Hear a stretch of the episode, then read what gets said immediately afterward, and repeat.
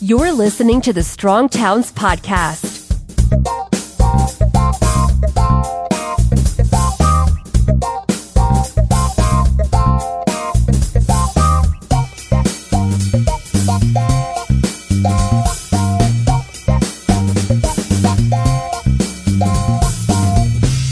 Hi, everyone, and welcome to the Week Ahead podcast with Chuck and Rachel. Um, I think we've talked a lot about the member drive in the last week, but Chuck, do you want to offer any thoughts, conclusions, uh, reflections on last week? well, I, I, I, love our members. They're awesome. You know, we we mm-hmm. we put um, we put a lot of work into this, and you know, for us, uh, we go a, a year, and there's two weeks during the year when we ask people uh, to to take a moment and reflect on their relationship with, with us and with the uh, the Strong Towns movement. And you know, th- there's always I always have this like roller coaster of emotions during that week because building up to it, I always feel so. Um, you know, excited, like, oh, wow, we've got all this momentum and this is going to be huge. and, and then there's always like disappointment right away because there's this like flood of people saying, "Oh yes, I've just been waiting for the member drive week to become a member." Um, mm-hmm. But then during the week, the momentum always builds, and uh, we, you know, have a, a, a, good a good reaction by the end of the week, and, and we certainly did. I mean, by Friday, we had a, a lot of people signing up, uh, and you know, talking to people and and interacting with them is is just it's it's a wonderful week to kind of celebrate what we've done and then celebrate you know our members' contribution to that. So I'm I'm really happy. Yeah, I think it's um, not really in our nature, you, me, Yuri, Michelle, to be like hardcore salespeople. And so we have to step outside our comfort zone a little bit for the stuff that we did last week. Um, you know, of course, we love to celebrate our successes at Strong Towns, which all of our members are part of. But to make those hard asks is, yeah, it's a little bit of a challenge. So it is, good, but you know, I, people respond, and I, you know, I. My board keeps telling me, you know, the, the Strong Towns board members on there keep telling me, you know, you, you're you're not like trying to sell something you don't believe in. I mean, you're, yeah, you know, you and, you know i'll say all of us have sacrificed for this cause we believe in. And you know we're not asking people to to you know give what they can't. You know for the most part we're asking for 25 bucks. So right. you know right. just like don't be don't be ashamed. Just go out and and you know let your let your passion for it go. I will say it's kind of fascinating to me every member drive because a, a, big part of our member drive is emailing people and you know emailing people with a little nudge like hey uh, now's the time to, to do this. And mm-hmm. every member drive we have a, a, handful of people i think it was like three this time who email yeah, isn't bad. No well considering we're sending out like 20000 emails a day you know three is not bad. Um, people who email and complain like why are you emailing me so much? Um, you know, I really don't, I really don't want to get these emails from you. Just, you know, go back to sending me stuff I, I like. mm-hmm. And, you know, my, my, my response, I always take the time to respond to, to those emails. And I just let people know like, Hey, um, we're emailing you because first of all, you gave us your email address and, yeah. you know, said it was okay to email you. Second, you read and listen to our stuff uh, and and third, you continue to open emails that we send you. I mean, if you if you didn't if, like if you didn't interact with our stuff at all, you drop off our email list. Like you you yeah. will not get emailed and and not nearly as frequently. So, you know, hey, why don't you become a member? I mean, that's the whole reason we're reaching out to you. So yeah, it's it's one week and we're kind of back to regular programming. We still we still have the member drive going on, kind of under the scenes because. uh we're a little bit short of our goal yet, but uh, we're going to be, you know, totally back to regular programming until we hit the end of the year. Yeah.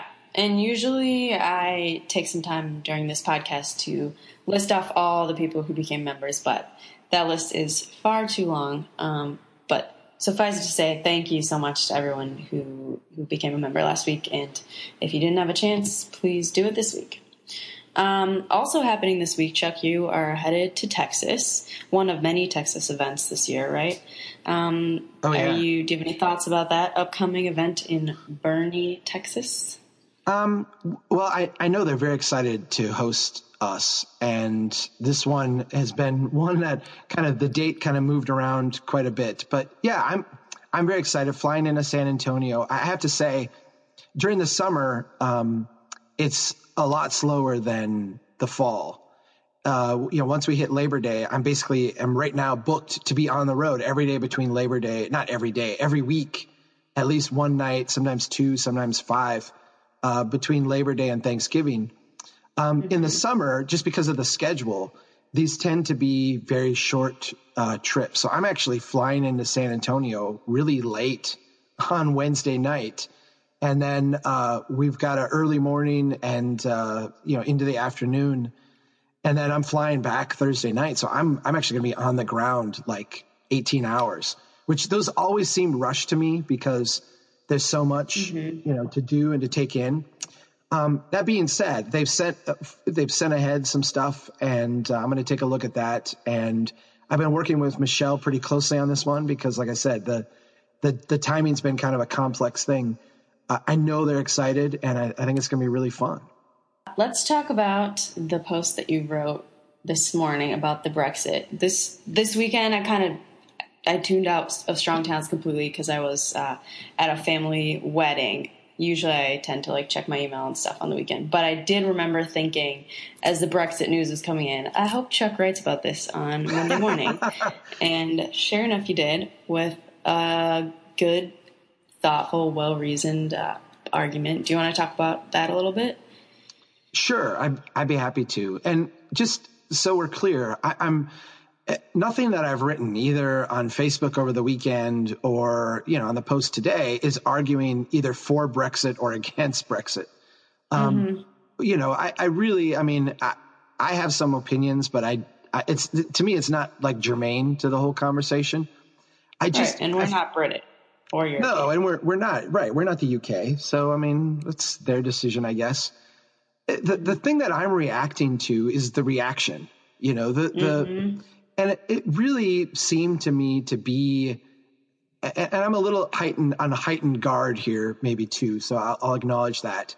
But it it seemed like a lot of it was a proxy here in this country for the real dysfunctional conversation we're having in regards to our, our national politics. Um, mm-hmm. You know, one side is elitist and out of touch, uh, distant and bureaucratic. The other side is, uh, you know, racist and xenophobic. And what I really wanted to do, especially for our readers, yeah, I, I really wanted to kind of try to have people see that, like, look, that, that there is thought and there is nuance and there is some, you know, some degree of, of logic and understanding. And I, I use the, and I hope this made sense as you read the piece. I, I, I started mm-hmm. with an acknowledgement that I know nothing about the African American community.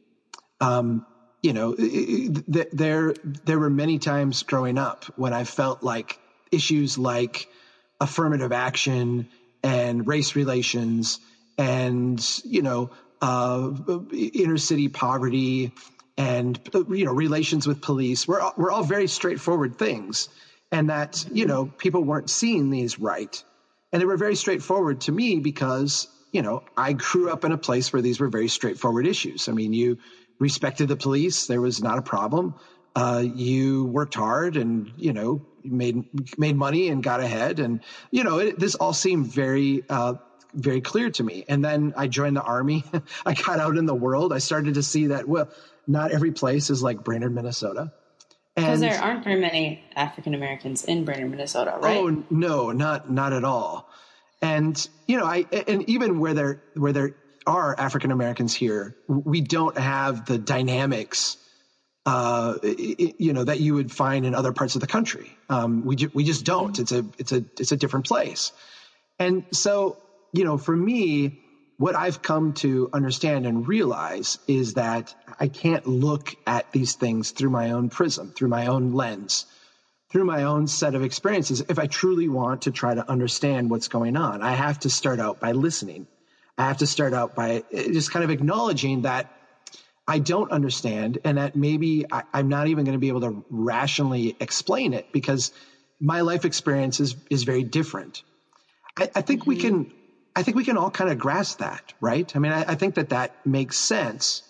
And I think particularly when we're talking about the experience of minorities in this country, uh, there is a, a, a broad sense of understanding that we need a, a lot more tolerance and understanding, a, a lot more um, attempts at uh, listening than we need, you know, lectures and hand wringing and name calling.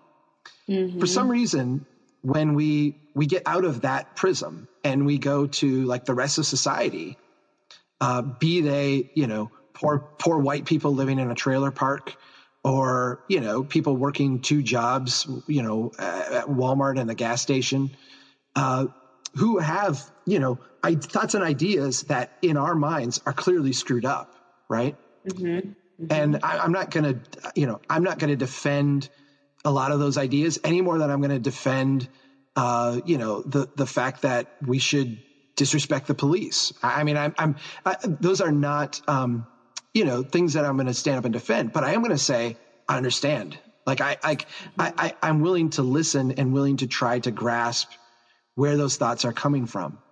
And I, uh, my piece today and, and the, the posts I wrote over the weekend that got a lot of people talking on Facebook really try to get to the fact that we're not listening to each other at all. Um, mm-hmm.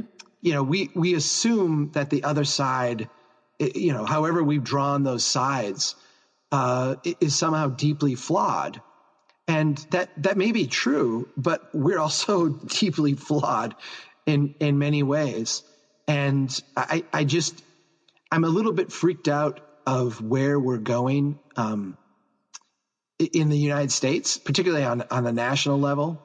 Uh, you know, with Trump, with Hillary Clinton, with, with the whole conversation we're having, because what we really have done more than anything else is shut down dialogue and shut down healthy conversation and tor- turned every uh, you know complex disagreement that we might have into a polarized kind of us versus them and i think it gives rise to not only the worst type of conversation but also the worst type of leaders I, mm-hmm. I, feel like the leaders we have on the national level are directly a reflection of how we've allowed our conversation to go. So I'm I'm I, I'm not pretending that we're going to solve this. I, I'm not you know I'm not pretending that like if we all just held hands, the world would be a better place. But I am saying that as strong towns advocates, part of the unique place we occupy in this national landscape is that we're not you know, we're seeing, we're seeing to a degree both sides. Um, you know, we're in a sense like outside of this political machine. And we have to, in many ways, be the ones to bridge this gap. We, we, we have to be the ones uh, to be able to say, look, no, we can't, these people are right. Government's grown too big and out of touch, and we can't continue to spend this way. And then, no, these people are right uh, this is not survival of the fittest. This is not like Darwin's nature, natural state. Uh, we have to look after each other and, and, care for each other and do the right thing. So, you know, I, I think we occupy that unique space and we have to be really vigilant in making sure that uh, we're not part of the problem, which I, I think is this dialogue. Yeah, I've really valued that ever since I first started reading Strong Towns that we have people on all areas of the political spectrum. And I think this is sometimes evidenced in the fact that occasionally we get accused, you know, one day we'll get accused of, oh, you guys are just like a bunch of like big city people and you just want bike lanes everywhere. Right. And you want me to like walk to the bar every night and all, you know, breweries and stuff. And then the next day we'll get accused of like, well, all you talk about is like small town finance issues, and right. you guys are just like stuck in Brainerd, Minnesota. Come on. well, so I, I, get the you know balance between all one, those things. Yeah, on one hand, we get the people saying you guys are part of Agenda 21 and you're you know part of the UN big government conspiracy, and then I get the other people saying you know you're just a like a Ron Paul anti-government, burn the place down uh, reactionary. Mm-hmm. And it's like, yeah. you know, I, we get that equally from both sides. And it's like, no, you, that is you reacting to buzzwords or, you know, uh, like the hint of buzzwords. It's, it's a little bit why I've insisted on, and I know this has kind of annoyed people at times too, but insisted on like our own language. Um, you know, I, yeah, not, I have to not using sprawl and density and things. Yeah, well, uh, I talk to people in my community, uh, in my family, in, in, you know, my conversations with people, and, and, I have, I have a lot of blue collar friends and a lot of wage earning people in my life, and I can't talk to them like a classic, you know, big city liberal. I, I can't use words like sprawl and density and and smart growth. Um, on the other hand, you know, I talked, I have a lot of friends that are highly educated and very intelligent and I, you know I I can't talk to them uh, with you know the the kind of uh, I was going to use the word crass, but but you know kind of coarse language that that other people use to describe the world around them. Um, mm-hmm. And so I've I've kind of tried to adopt my own language. Like here's how I can explain this in a way that the guy who was here last week, she, you know, fixing my sheetrock, totally gets. And you know the the person at the CNU uh, you know, in the intellectual panel discussion totally gets. And I use the same language for both. I don't, mm-hmm. I don't, you know, I don't speak up or dumb down for anybody. We, we're just having an American conversation. The, the big point of this piece that you wrote that we need to be better listeners. I think that that, I 100% agree with that. And I think also it's not just about listening. It's also about having more opportunities to be exposed to different ideas. And I think that the internet could provide a great way for that, but also we often tend to, you know, we just read the Facebook posts from our friends and we just choose the news site that, you know, leans in the direction we lean. Um, so I think continuing to challenge ourselves to expose ourselves to, to new ideas is important. And I know I sometimes think like, oh, well, I have been exposed to many different ideas because, you know, I went to college and I've lived in big cities and I've seen diverse people. But then I often, you know, I also have realizations like, wow, I don't really know anyone closely who's in the military or things like that. And that's like a huge, that's a huge portion of the United States that I'm just not really familiar with. And then, you know, I'm sure you have plenty of friends who, you know, you yourself were in the military. Um, right Right. Well, so I think the, we all need to like pursue those opportunities to learn from others. David Brooks of the New York Times has been kind of hand wringing uh, over the last few months regarding Trump, and and his his takeaway has been, I need to meet more blue collar people. Like I, I, need to get to. I, clearly, there's a whole part of America that I don't grasp. And mm-hmm. for me, who I enjoy David Brooks, I'm like, uh, yeah, like, duh, no, no kidding, you don't grasp them. And it, it's it's really interesting because Seth Zeren, uh, when I had him on the podcast, I don't know if he said this on the podcast or not, but we were talking about it, and he said he realized that there there were a lot of people that he knew he you know who have never met or don't have any friends or don't know anyone uh, without a college education yeah. And that, that, that's just bizarre, right? That's that's just crazy. You you don't know anyone without a college education. You have no friends who have not mm-hmm. been to college, and no, they they haven't.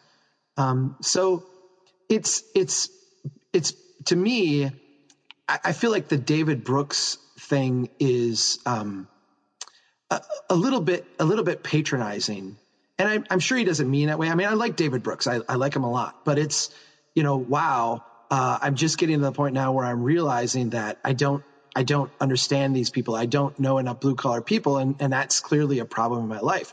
Yes, yes. But uh, like I don't know. Uh, I mean, I know more African Americans today than I, I did 10 years ago, but 10 years ago, I didn't know a lot of African Americans.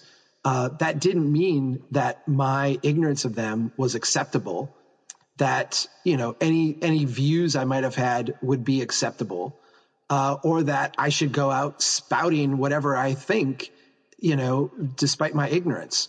You, you, you know, and I think that's the dangerous spot that we're in. We don't really understand each other very well. Uh, mm-hmm. Uh, yet we're very confident in our opinions about everybody else.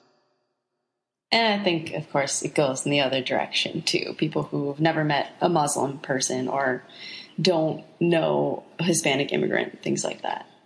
There's no question. I mean, and the, you know, I, I, this is uh, this is kind of my point. The The world is a really ugly place when we don't talk to each other and when we don't know each other. And yeah, we talked a couple weeks ago about the that Sebastian Younger book, uh, tribe, you know, tribe. Yeah, I think is what it, mm-hmm. and uh, gosh, it was so good. I mean, it was so uh, inspiring, and there was so many things about it that that are just beautiful. But the downside of it, it was very evident for everybody to see, is that we're very comfortable and in many ways we're very wired to mm-hmm. uh, be part of our tribe and to feel most comfortable within our tribe. And mm-hmm. while that can help us overcome things like PTSD and depression and what have you, uh, there's a reason why you know Western civilization in particular has tried to grow beyond tribalism, and why we you know are, are so offended by Middle Eastern countries that that still you know fall along tribal lines, uh, where they they don't treat women uh, you know and and and others with the respect that we have come to take for granted here. Uh, you know, there's a there's a reason why we're uh, repelled by tribes because tribalism is very ugly to others, and we mm-hmm. live in this globalized world. To me, I, I feel like the way we get beyond this is to accept to a degree that we we are tribal people. I mean that that is in a sense our makeup, but that our tribes will all be stronger when we listen and try to understand each other. And that's okay. Pope Francis, mm-hmm. Pope Francis uh, has said one one of my favorite quotes of Pope Francis goes something like, you know, the shepherd uh, must smell like their sheep you know, if if mm-hmm. if you want to be a good shepherd, you you have to you have to you have to smell a little bit like your sheep. And I I look at the the leaders that we have now in, in our major political parties and the people that they purport to represent, and they don't smell like their sheep, right? Yeah, they, they don't smell like their sheep at all. And to me, that is a byproduct of us being willing to um, to to to not listen to our to to the to our other to the to others around us. It really is. Have you been doing any interesting reading or podcast listening lately? You know, I, I went through every one of the that podcast you recommended. Embedded. Oh, good. Okay, yeah. Those are those are really good. I mean, crazy good. Yeah. Yeah. They're fascinating stories that you'd like never find otherwise. At least for me. I've We're doing, learned a lot about new interesting topics. Yeah. Oh, it was it was the the drug one was eye opening to me. You know, I, I'm uh, I have a I, I was just going to say I have a long history with drugs and alcohol. I do. That makes it sound like I've you know gone through rehab many times. Mm-hmm. I have not. I, have actually uh, come from a family that has had some issues, but I myself have have never. I don't even take Tylenol really. Um, not only do I not drink and, and have never drank, I just, I don't. That was like freaky for me. That was very eye opening. And it was a, a really, I think, um, healthy and sobering look for me at what it's like to struggle with drug addiction. Um, mm-hmm. You know, I, especially I, in an isolated community. Oh yeah, I mean, I'm I'm guilty. We want to talk about we want to talk about not listening. Um, you know, I'm guilty of seeing uh, drug and alcohol abuse issues often as black and white. And um, that that was a really healthy one for me because it really showed the humanity behind, you know, some of these really difficult, difficult situations. Yeah. Um, you know, I've been I've been working so much. I, I was actually going to write a piece today talking about my move. yeah, we really, yeah, we really haven't announced it, and I was going to let people know that I'm moving. Um, but I've been working so much on that. I actually said to a friend of mine last week, um, I'm feeling like really messed up because I, have not been reading as much. Uh, I've not been writing as much, and I've not been taking the long walks that I find so helpful for my life because my spare moments have been like packing boxes and, you know, painting uh, sheetrock that was just hung and that kind of thing. And yeah, so actually this weekend I just got a silly fiction, like shoot 'em up kind of book and have well, been that's silly for you though. I bet it's like still really intelligent book. No, it's actually it's not. It's not. It is not really intelligent. I got a um a Brad Thor. Uh, oh, my dad reads those. Yeah, they're they're they're really they're really dumb actually. Um, not dumb as it. Okay, I, explained to my wife. I said they're like a poor man's Tom Clancy. You know. because uh, yeah. Tom Tom Clancy will have like entire chapters that talk about like the technical specifications of certain weapon systems. And oh my gosh, th- this is like these Brad Thor books are basically like all the bravado and shoot 'em up, um, without you know any hint of like intellectual uh, depth. So yeah. Okay. so yeah, it's it was just a let me let me just go out and rake in the yard and like get my mind cleared kind of mm-hmm. reading. So we we close on our house hopefully uh, a week from Friday, and hopefully that will help me get back into the pattern of of walking and reading and and all that again. But then you have to move into the new house, right? Yeah, but but things will calm down then. I mean, really, the rush right now is getting our house ready to go on the market. And oh, okay, yeah. The new house is like move in ready, you know, in a sense. Um, that's nice. We have a few things we are going to do, but nothing that's going to be huge. And we have all these friends that are going to help us move. So it's really the stress of paperwork now and coordinating all this stuff and getting, you know, getting this house ready to sell, which is the I mean, we're still picking up from the storm. So when I say I'm out raking, people probably think like I'm raking leaves. Oh no, I'm raking rocks and uh, you know and sticks out of my yard because I just spent the last three months, you know, uh, the, the last almost year actually, but intensely the last three months cleaning up down trees, uh, stacking wood, cutting wood, uh, tilling the yard, you know, dragging the yard, and now I'm I'm raking the rocks out so I can plant grass seed. Um, it's been just like brutal amount of work, but eh, it'll be done soon. Well, hope it all goes well, and it's exciting news about the new house. It is. I I, I looked up um, just for some perspective for listeners. Uh, I a few years ago I looked up walk scores and a couple years ago, and the walk score from my house at that time was like four or five. The house I'm at now, oh. and the neighborhood I'm moving in, the walk scores were in like the 80s somewhere. Oh, that's um, awesome. Yeah. So I just looked up the walk score again. My, I, I know they've refined the algorithm, right? Like they've mm-hmm. done a mm-hmm. lot to improve the way they, they calculate walk score. So my house today walk score zero, which is actually very wow. accurate. Yeah, it's just actually accurate. Um, there's one restaurant that we can walk across the golf course to get to. Um, but otherwise, like nothing, nothing is within walking distance. I mean, zero. Like if you, yeah, yeah, like I, have talked about how I could bike to the grocery store and back. It's it's 15 miles away, so it's it, we have a walk score of zero. The place I'm moving to, however, the walk score there only 45. And okay. it's not that it's not a walkable neighborhood. It really is a walkable neighborhood uh, with a lot of amenities. It's that the city of Brainerd um, does not have a lot of places to walk to. And there's mm-hmm. not, there's no grocery store nearby. There's a couple restaurants. Um, there's not a lot of stuff to walk to. So the challenge that I've got in my, you know, in my new neighborhood is not going to be like the layout and design. Like it's physically wa- very walkable, sidewalks, uh, you know, grid, the whole thing. It's it's very nicely walkable. It's that we've shunned any mixed use, and I, I think that's mm. the big challenge now.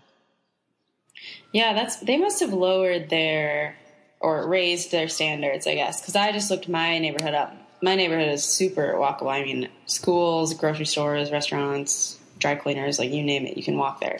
But they they give my neighborhood an 86. So I don't know. It gets like a 99, but probably Manhattan or something. Yeah, well, I, I think that they have. I mean, I, I do think that th- what they've done is they become more sophisticated about uh, the destination side of it. You know, mm-hmm. at, at least in my study of because I started looking around, going, okay, well, what what have they figured out? And you know, I think before it was a very rough algorithm, like, okay, what's the distance between you and the next closest thing? But, you know, as, as you know, there's much more to walkability than, you know, are, how far are you from a destination? Uh, yeah. You know, what do you have to cross? What's the street like getting there? What is that destination like? Um, you know, th- there's a, there are a whole bunch of things so yeah, on that topic, one of our writers, Sarah Kobos, has a piece coming up on the site today that is about another aspect of walkability, the value of trees and foliage. So yeah, look and forward I, to that. I don't know as the walk score has calculated that in yet, but um, you know, I I'm on yeah, the site. That might be a little bit advanced for that. yeah, yeah. I'm on the site now, and it says, okay your walk score, my walk score is 42 at my new house. Uh, for some reason, it has parks as like, you know, zero contributing when there's a park, like the major park is a block and a half away. Mm-hmm. So something's not quite right yet. But like, you know, my, um, it's rating schools high and, uh, and groceries low, which is right. You know, those are right. Mm-hmm. Uh, so yeah, I, I don't know. I think they've gotten better. All right. Well, we'll close it up for today, but uh, thanks everyone for listening and have a great week. Yeah. Thanks to all of our, our new members too. We really, really appreciate it. Definitely. Take care.